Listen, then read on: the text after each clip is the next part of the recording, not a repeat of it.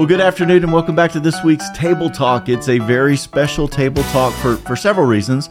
Number one, it is the last Table Talk of Season 4 here at River Oaks. We are in Unit 10 of Part 3, The Journey to Jerusalem. But even more so, it's special because we have, as Pastor Beaty, you have said, a highly esteemed, very special guest with us, Shirley Little. Thank you. Shirley, so good to have you at the table. Good to be here. Yes, personally, since we've talked about having this with you joining us to be in Scripture, mm-hmm. I have personally looked forward to just spending time walking through the passage with you. Thank you. And all of your wisdom and insight that you have. So we're glad. And speaking of that wisdom and insight, David, we were talking before, and I think it might be great to just sort of start this conversation with a look back into Shirley and Pastor Dick's, just their life, the impact they have had on the church and the kingdom, and how that might segue into this passage, which is one about evangelism and salvation.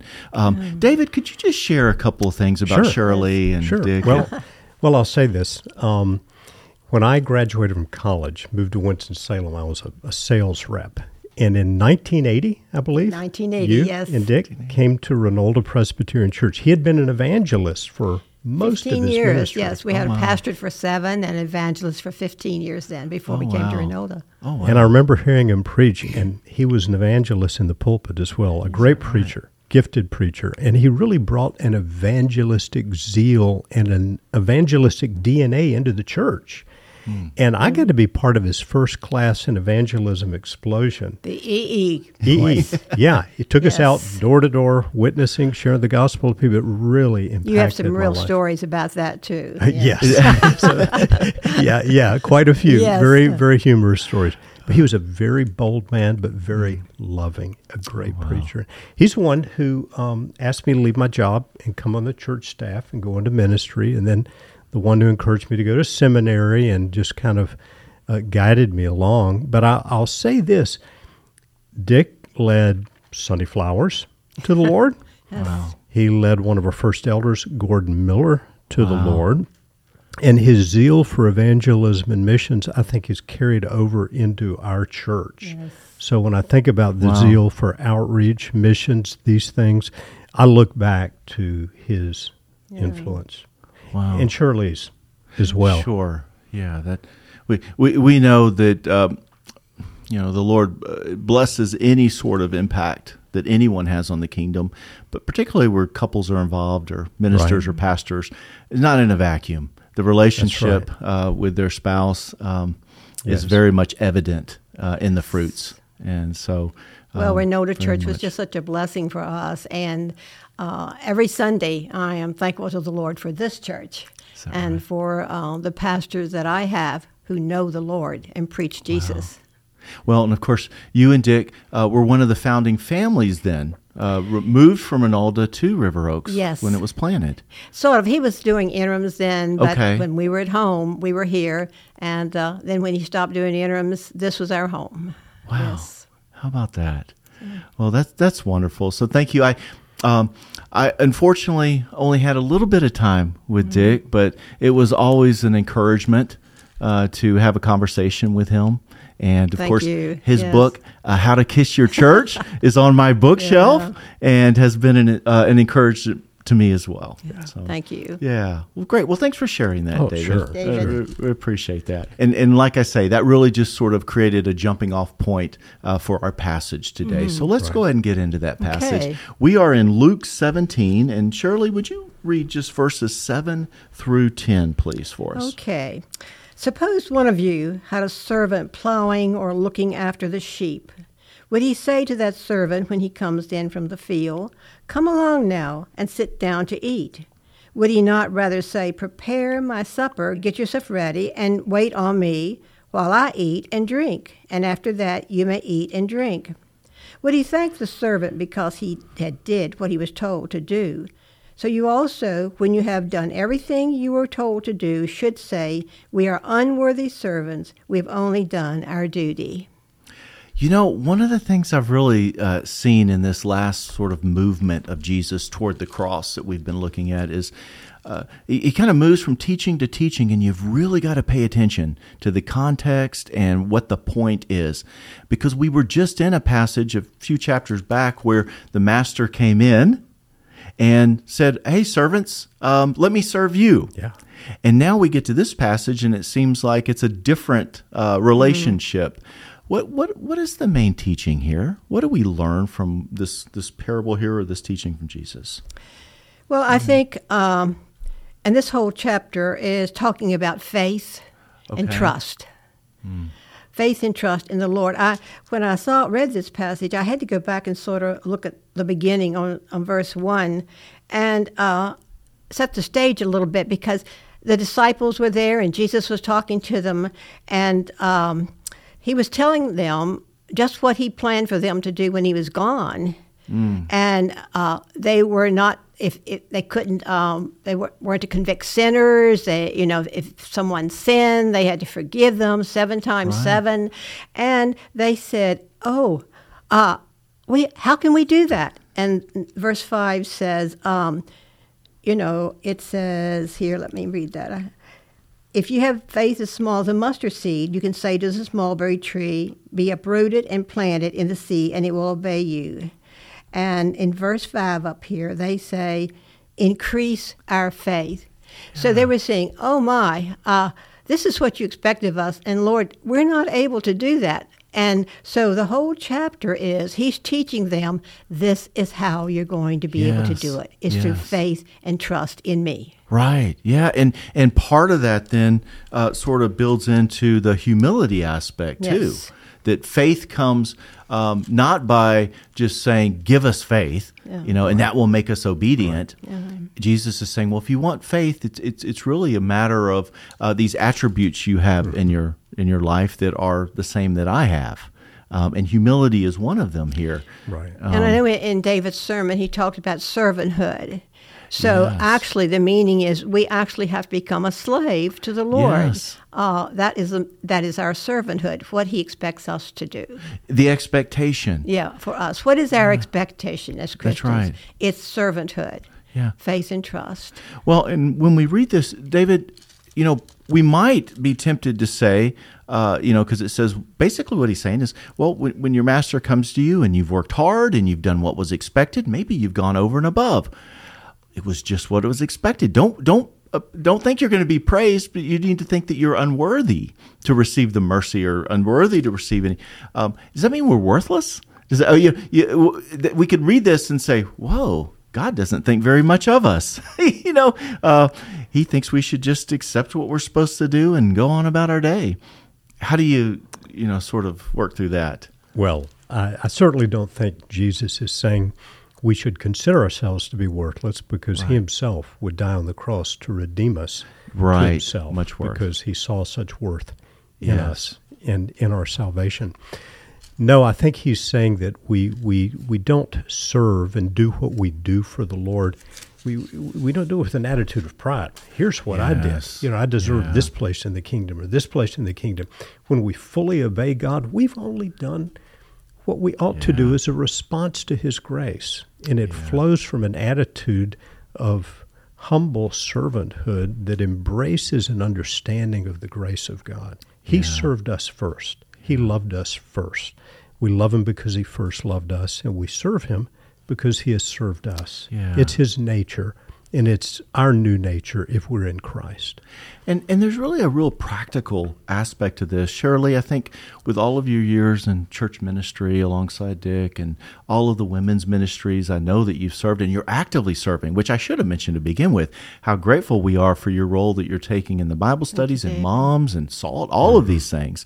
And but I'm guessing that at some point you've seen tension arise where there's sort of a comparative Christianity, sort of a, hey, I'm doing all this, why am I not getting recognition? Or I'm doing all this, so I deserve to be at a higher, sort of a hierarchy level of leadership in the church. Or I guess, have you seen that before? Is that sort of part of our human nature, or how do you deal with that? Or it is part of our human nature, but the key, and even in all the Scripture, is not just faith and trust, but it's obedience. Yeah. It's obedience to the Master's will and His plan. And if you're a believer, that's what you want to have in your mm-hmm. life. You want to have the trust, the faith, and the obedience. That's right. And the obedience is and part of humility. And the humbleness, I mean. Yes. But the faith, David was talking about faithfulness. He was talking about gratitude, humbleness. The faith has to come first before mm-hmm. the thankfulness and the gratitude. Mm-hmm. And the faith has to come from the Word. Mm-hmm. Mm-hmm. Because if we're faithful, if we're obedient, if we're humble, we will hear, "Well done, good and faithful servant." Right. Right. Just not yet. Right. That's what I sort of take out of this. Just not yet. Don't serve the Lord in order to be patted on the back by others. Right. Yes. Right. We've only done what we're supposed to do. Yeah. Great message. Well, let's look at this next part of the passage here. David, would you read verses 11 through 19, please? Yes. On the way to Jerusalem, he was passing along between Samaria and Galilee. And as he entered a village, he was met by 10 lepers who stood at a distance and lifted up their voices, saying, "Jesus, Master, have mercy on us." When he saw them, he said to them, "Go and show yourselves to the priests." And as they went, they were cleansed. Then one of them, when he saw that he was healed, turned back, praising God with a loud voice, and he fell on his face at Jesus' feet, giving him thanks. Now he was a Samaritan. Then Jesus answered, "Were not 10 cleansed? Where are the 9?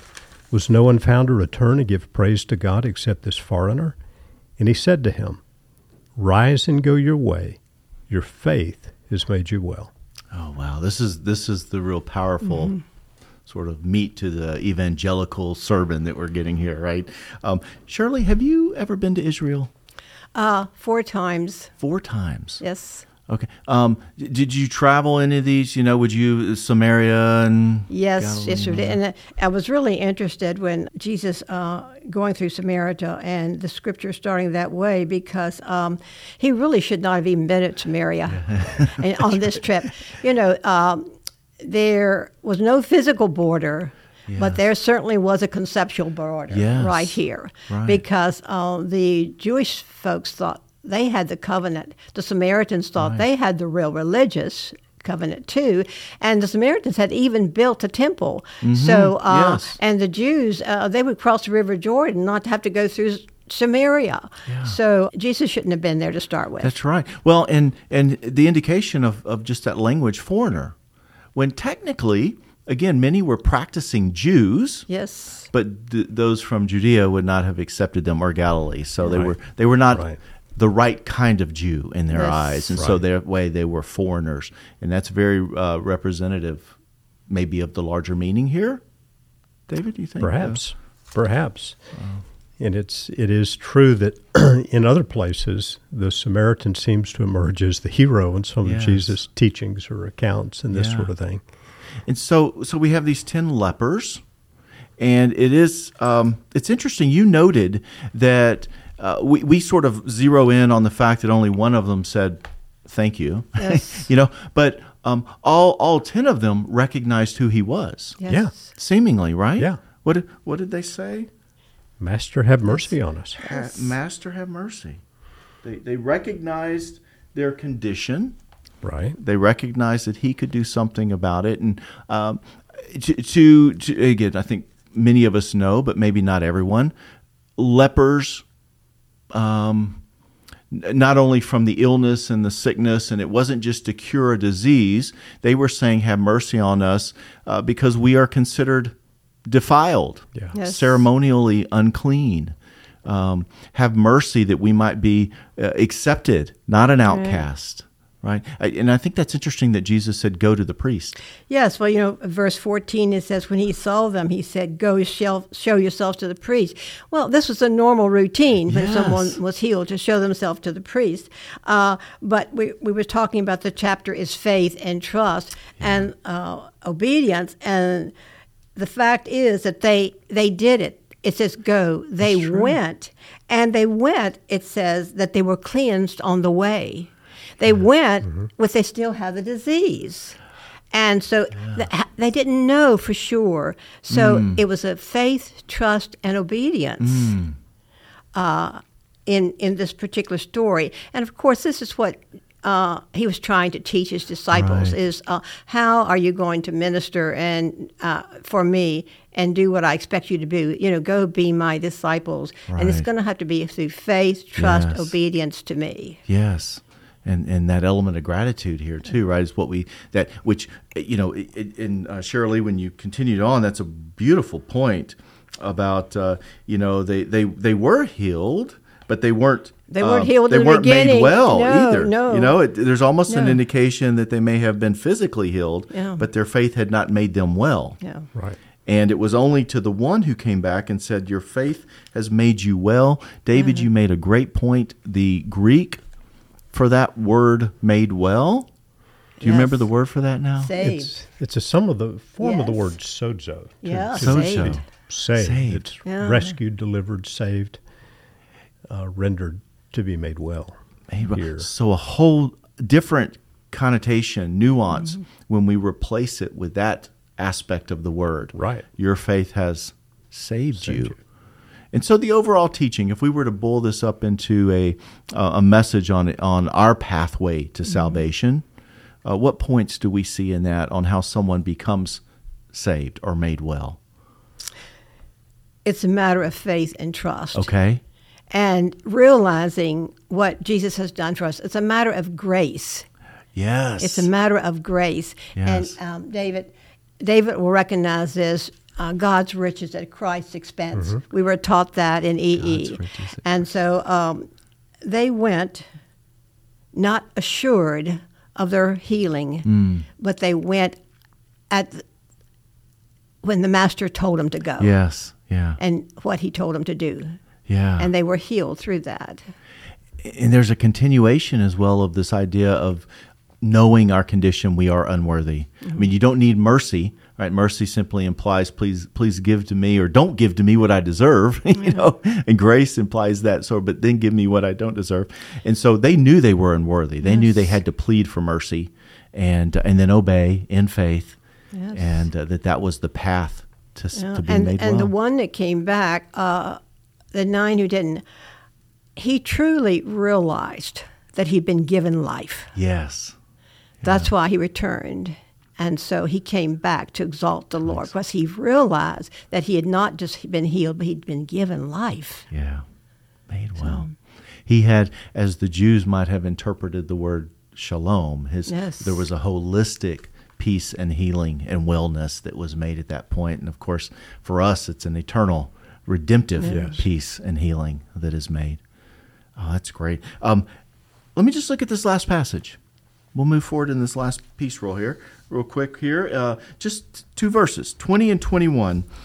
We read that being asked by the Pharisees when the kingdom of God would come, he answered them, "The kingdom of God is not coming in ways that can be observed, nor will they say, 'Look, here it is,' or 'There,' for behold, the kingdom of God is in the midst of you." Is this connected, or is this a different setting or scene, or do you think this is connected with, was this observed from the lepers and the priest, or do you think this is a new teaching, David? I don't know. Yeah. I don't know. Okay. I don't see anything in the passage thus far that tells us whether the Pharisees observed this. Right. It is interesting that Luke arranged it this way, though, and it seems to me the things that Jesus has highlighted in the passage thus far stand in contrast to the way the Pharisees legalism saw themselves. Yeah. Legalism. Yeah. There was a lack to be seen works. Yes. Oh, yes, exactly. Lack of the humble servanthood. They're quite a contrast to the type of servanthood that Jesus taught.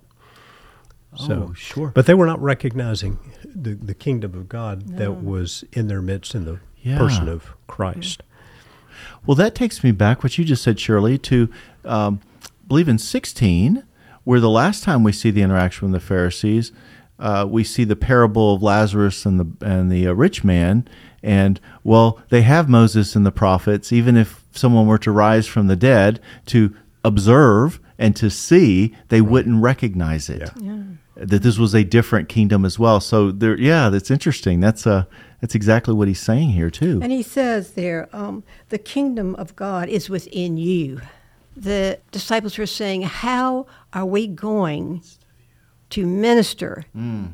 And he is saying, faith, trust, and you are going to receive it through the Holy Spirit. Yeah, yeah. And you will be able to do this because the Holy Spirit, I am going to be in you. The kingdom is not out there, it's within you.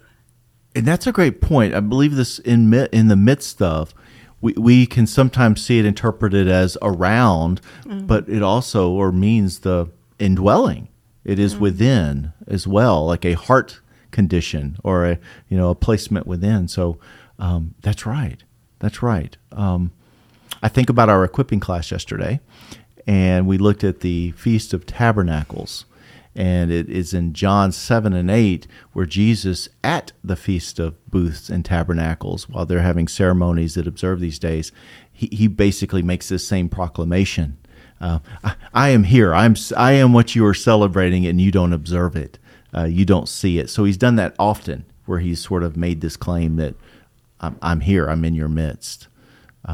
So that's the question, right? Is he in our midst? Are we looking for something different, or do we have the faith, gratitude, humility, obedience that we recognize that he is in our midst? We can have it. He gave Peter the keys to the kingdom, and that was his power and his authority. Mm-hmm. And he left us with the indwelling power of the Holy Spirit. That's right. Yes. Therefore, we can. We can. It's not easy to live the life that David was teaching about, a life of faithfulness and gratitude and humility, because our culture and the world around us, the worldview, teaches skepticism. Mm. And we're in that culture. Mm-hmm. And so that's not easy. And there are days when I am faithful and humble and in gratitude, and there are days that I'm not, because I leak. I have to depend upon the power of the Holy Spirit, and it's a daily asking, because the world does teach us skepticism. Yeah. Yeah. But the Word. That's right. It's just, that's what's so important. The last part of the scripture is, He is within us, and what keeps us in faith and trust and obedience is the Word. That's a good word. Great word, Shirley. I think did you have anything else to add, David? No, I just think passage? Of the words Paul, the apostle, wrote, the kingdom of God is not meat and drink, but righteousness, peace, and joy in the Holy Spirit. Yeah. Confirming what you're saying. The kingdom of God is in us now by the Holy Spirit. So. Yeah. Good word. Well, that's probably a good place too. We always have what we call the final sprint, Shirley. Mm-hmm. Just why would you encourage someone to read this passage that we just spoke about or heard on Sunday? What would you say they could get out of it? It's necessary for them to walk in faith. It's necessary for them to be disciples and to grow in the Lord. Salvation is a journey, and I take 3 steps forward and 2 steps backward. It's a lifelong journey of grace. Yes. And the only way we can continue in this journey is through the Word. Yes. We have to have this Word. Yeah. And are we always faithful? No. And do we sometimes have doubt? Yes. But the Word is what instills in us the power of the Holy Spirit. I know one Sunday I was driving home, and I looked up, and it was in the spring, and there was a beautiful sunset and a beautiful cloud and the sunny day. It was a beautiful sunny day. And I looked up, and I said, honey, what you said had better be right, because I'm counting on it. And the thing about it, I think that's it. We have to count on what the Word says, not the emotions that we experience. Yes. And the Word is the issue. Good. Well, thank you. Thank you, Shirley. David, any final sprint? Well, regarding the account with the lepers, I think it speaks to the fact that there are people who can believe many good, right things about God and receive His benefits, like the 9 did. But to truly be saved involves recognition of who Jesus is and bowing the knee before his lordship. Mm-hmm. And I fear that many people, especially in the United States, have a nominal Christian faith, a belief that Christ exists, he's good, call themselves a Christian, but have not really yielded the throne of their hearts to his lordship. Right. That concerns me, but I think this passage speaks to that evangelistic need. Oh, good. Good word. And I would say for me, I really see it as also a check on our motivation to serve.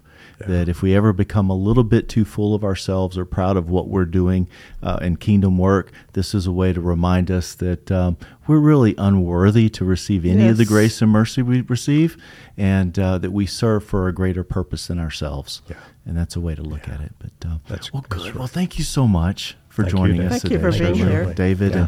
And thank you all for being with us this season. Until we get back together in the new year with Season 4, where we're going to pick up in chapter 18 of Luke, the final part, the Passion of the Savior. I would ask you to subscribe so you'll know that it's coming. Ring that bell. You'll be alerted. And go back and enjoy some of the previous archived episodes of Table Talk. Until then, blessings, friends.